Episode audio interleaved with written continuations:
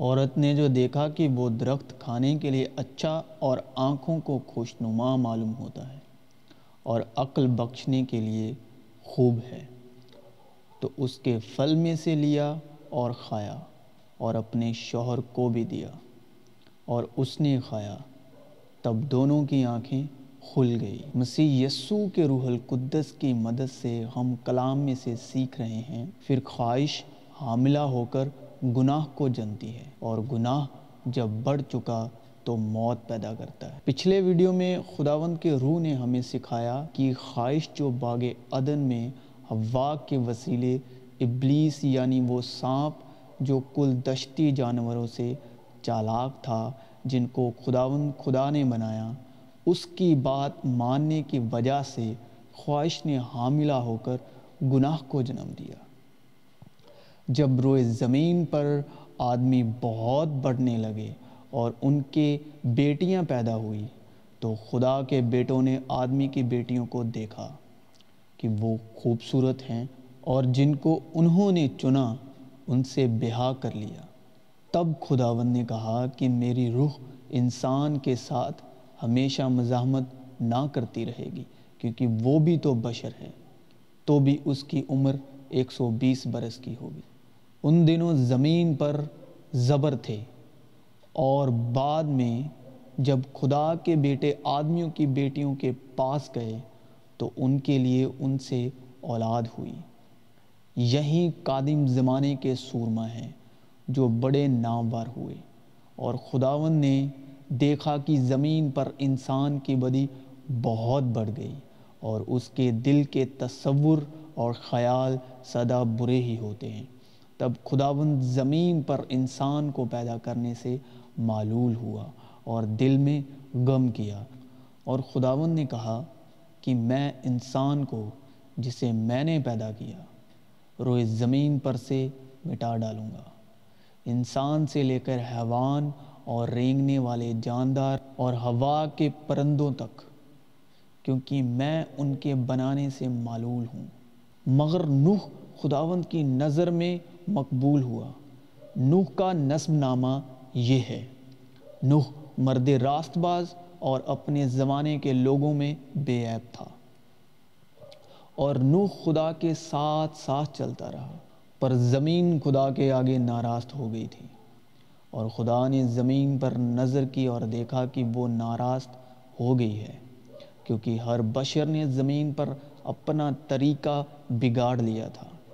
اور خدا نے نو سے کہا کہ تمام بشر کا خاتمہ میرے سامنے آ پہنچا ہے، کیونکہ ان کے سبب سے زمین ظلم سے بھر گئی۔ سو دیکھ، میں زمین سمیت ان کو ہلاک کروں گا، اور دیکھ، میں خود زمین پر پانی کا طوفان لانے والا ہوں۔ اور خدا نے نوح سے کہا کہ تمام بشر کا خاتمہ میرے سامنے آ پہنچا ہے۔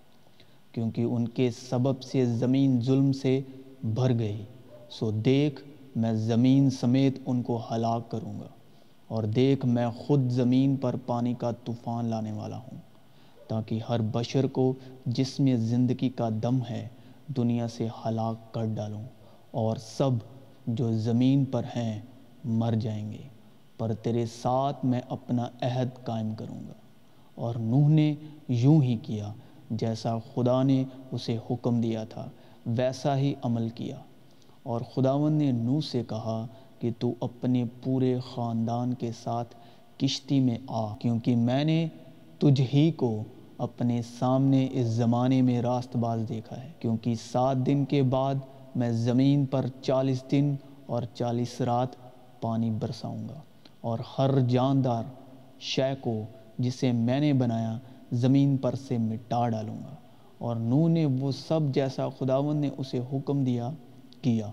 اور سات دن کے بعد ایسا ہوا کہ طوفان کا پانی زمین پر آ گیا اور چالیس دن تک زمین پر طوفان رہا اور پانی بڑھا اور اس نے کشتی کو اوپر اٹھا دیا اور خشکی کے سب جاندار جن کے نتھنوں میں زندگی کا دم تھا مر گئے۔ فقط ایک نوح باقی بچا، یا وہ جو اس کے ساتھ کشتی میں تھے۔ پھر خدا نے نوح کو اور کل جانداروں اور کل چوپاؤں کو جو اس کے ساتھ کشتی میں تھے یاد کیا۔ اور خدا نے زمین پر ایک ہوا چلائی اور پانی رک گیا، اور سمندر کے سوتے اور آسمان کے دریچے بند کیے گئے، اور آسمان سے جو بارش ہو رہی تھی، تھم گئی۔ اور چالیس دن کے بعد یوں ہوا کہ نوح نے کشتی کی کھڑکی جو اس نے بنائی تھی کھولی۔ پھر اس نے ایک کبوتری اپنے پاس سے اڑا دی تاکہ دیکھے کہ زمین پر پانی گھٹا یا نہیں۔ پر کبوتری نے پنجا ٹکنے کی جگہ نہ پائی اور اس کے پاس کشتی کو لوٹ آئی۔ تب وہ سات دن اور ٹھہرا۔ اس کے بعد پھر اس کبوتری کو اڑایا، پر وہ اس کے پاس پھر کبھی نہ لوٹی۔ تب خدا نے نوح سے کہا کہ کشتی سے باہر نکلا۔ تب نوح نے خداون کے لیے ایک مذبح بنایا اور سب پاک چوپاؤں اور پاک پرندوں میں سے تھوڑے سے لے کر اس مذبح پر سوختنی قربانی چڑھائی اور خداون نے ان کی راحت انگیز خوشبو لی۔ اور خداون نے اپنے دل میں کہا کہ انسان کے سبب سے میں پھر کبھی زمین کو لانت نہیں بھیجوں گا۔ اور اسی سے خداون کے کلام کا مکاشفہ ظاہر ہوتا ہے۔ اور گناہ جب بڑھ چکا تو اس نے موت کو جنم دیا۔ کیونکہ آسمانی باپ اپنے کلام کے مکاشفہ کا جلال مسیح یسو کے وسیلے ظاہر کرتا ہے۔ کیونکہ آسمانی باپ اپنے کلام کے مکاشفہ کا جلال مسیح یسو کے وسیلے ظاہر کرتے ہیں اور روح القدس جسے باپ یسو کے نام سے بھیجتا ہے، ہمیں مسیح یسو کی باتوں سے سکھاتا اور مسیح یسو کی باتیں یاد دلاتا ہے۔ اور باپ، بیٹے یعنی مسیح یسو اور روح القدس ہی اصل میں وہ دو یا تین سچے گواہ ہیں، جن کے حق میں خداون نے موسیٰ کی معرفت دی گئی شریعت میں لکھوایا کسی شخص کے خلاف اس کی کسی بدکاری یا گناہ کے بارے میں جو اس سے سرجد ہو، ایک ہی گواہ بس نہیں، بلکہ دو گواہوں یا تین گواہوں کے کہنے سے بات پکی سمجھی جائے۔ جس کا روحانی مکاشفہ مسیح یسو کے جلال سے اور روح القدس کی مدد سے ہم پر ظاہر ہوتا ہے، کیونکہ جہاں دو یا تین میرے نام پر اکٹھے ہیں، وہاں میں ان کے بیچ میں ہوں۔ اب جو نوح نبی کے وقت کا مکاشفہ ہے، وہ مسیح یسو کے وسیلے ظاہر ہوتا ہے۔ اگر ہم روح القدس کی مدد سے ان سب باتوں کو جو نوح نبی کے وقت گزری، مکاشفہ کے روح سے سیکھیں، تو یہ خداون کی وہی مرضی تھی جو آنے والے وقت میں مسیح یسو کے جلال میں پوری ہوئی۔ جس طرح نوح نبی کے وقت لکھا ہے، مگر نوح خداون کی نظر میں مقبول ہوا۔ نوح مرد راست باز اور اپنے زمانے کے لوگوں میں بے عیب تھا۔ اسی طرح مسیح یسو بھی زمین پر اکلوتے تھے، جو روح القدس کے نازل ہونے کے سبب، حق تعالیٰ کی قدرت کے سایہ کرنے کے سبب سے پیدا ہوئے۔ جو شریعت کے مطابق برے کی مانند، بے عیب یکسن نر تھے۔ جنہوں نے کوئی گناہ نہ کیا تھا، جنہوں نے وہ کشتی تیار کی جسے ہم سلیب کے نام سے جانتے ہیں۔ جس طرح نو نبی کی کشتی نے سب جانداروں کو زندگی بخشی جن میں زندگی کا دم تھا، اسی طرح مسیح یسو کے سلیب دیے جانے کے سبب مسیح یسو کے وسیلے ہماری زندگی بخش دی گئی اور وہ روحانی زندگی بخشی جو اصل میں ہماری موت تھی، جس سے ہم بالکل ہی ناواقف تھے، جس کے حق میں لکھا ہے، جو بدن کو قتل کرتے ہیں اور روح کو قتل نہیں کر سکتے، ان سے نہ ڈرو، بلکہ اس سے ڈرو جو روح اور بدن دونوں کو جہنم میں ہلاک کر سکتا ہے۔ کیونکہ بدن تو گناہ کے سبب سے مردہ تھا ہی، لیکن مسیح یسو بدن کے سبب روح کی موت بھی مرے۔ انہوں نے روح کی سزا بھی ہماری خاطر خداوند باپ سے اپنے اوپر لے لی تاکہ ہم جہنم میں روح کے سبب بھی ہلاک نہ ہوں۔ اس لیے زندہ ہونے کے بعد بھی وہ زخم جو انہیں بدن کے طور پر سلیب دیے جانے کے وقت دیے گئے، وہ اسی طرح ہی برقرار تھے اور ویسے ہی تھے جیسے سلیب دیے جانے کے وقت دیے گئے۔ جب مسیح یسو روحانی جلال میں زندہ ہوئے، کیونکہ جسم کے زخم وقت کے ساتھ بھر جاتے ہیں۔ لیکن مسیح یسو کے زخم زندہ ہونے کے بعد بھی ویسے ہی تھے۔ جیسے بدن کے طور پر سلیب دیے جانے کے وقت دیے گئے تھے، اور وہ آج بھی ویسے ہی برقرار ہیں، کیونکہ لکھا ہے، روح راست بازی کے سبب سے زندہ ہے۔ پھر اسی دن جو ہفتے کا پہلا دن تھا شام کے وقت جب وہاں کے دروازے جہاں شگرد تھے، یہودیوں کے ڈر سے بند تھے، یسو آ کر بیچ میں کھڑا ہوا اور ان سے کہا کہ تمہاری سلامتی ہو۔ اور یہ کہہ کر اس نے اپنے ہاتھ اور پسلی انہیں دکھائی۔ اور نو نے یوں ہی کیا جیسا خدا نے اسے حکم دیا تھا، ویسا ہی عمل کیا۔ مسیح یسو کو بھی خداون باپ کی طرف سے حکم ملا۔ کہ وہ اپنے اختیار کے ساتھ اپنی جان دیں اور پھر اس کو واپس بھی لیں۔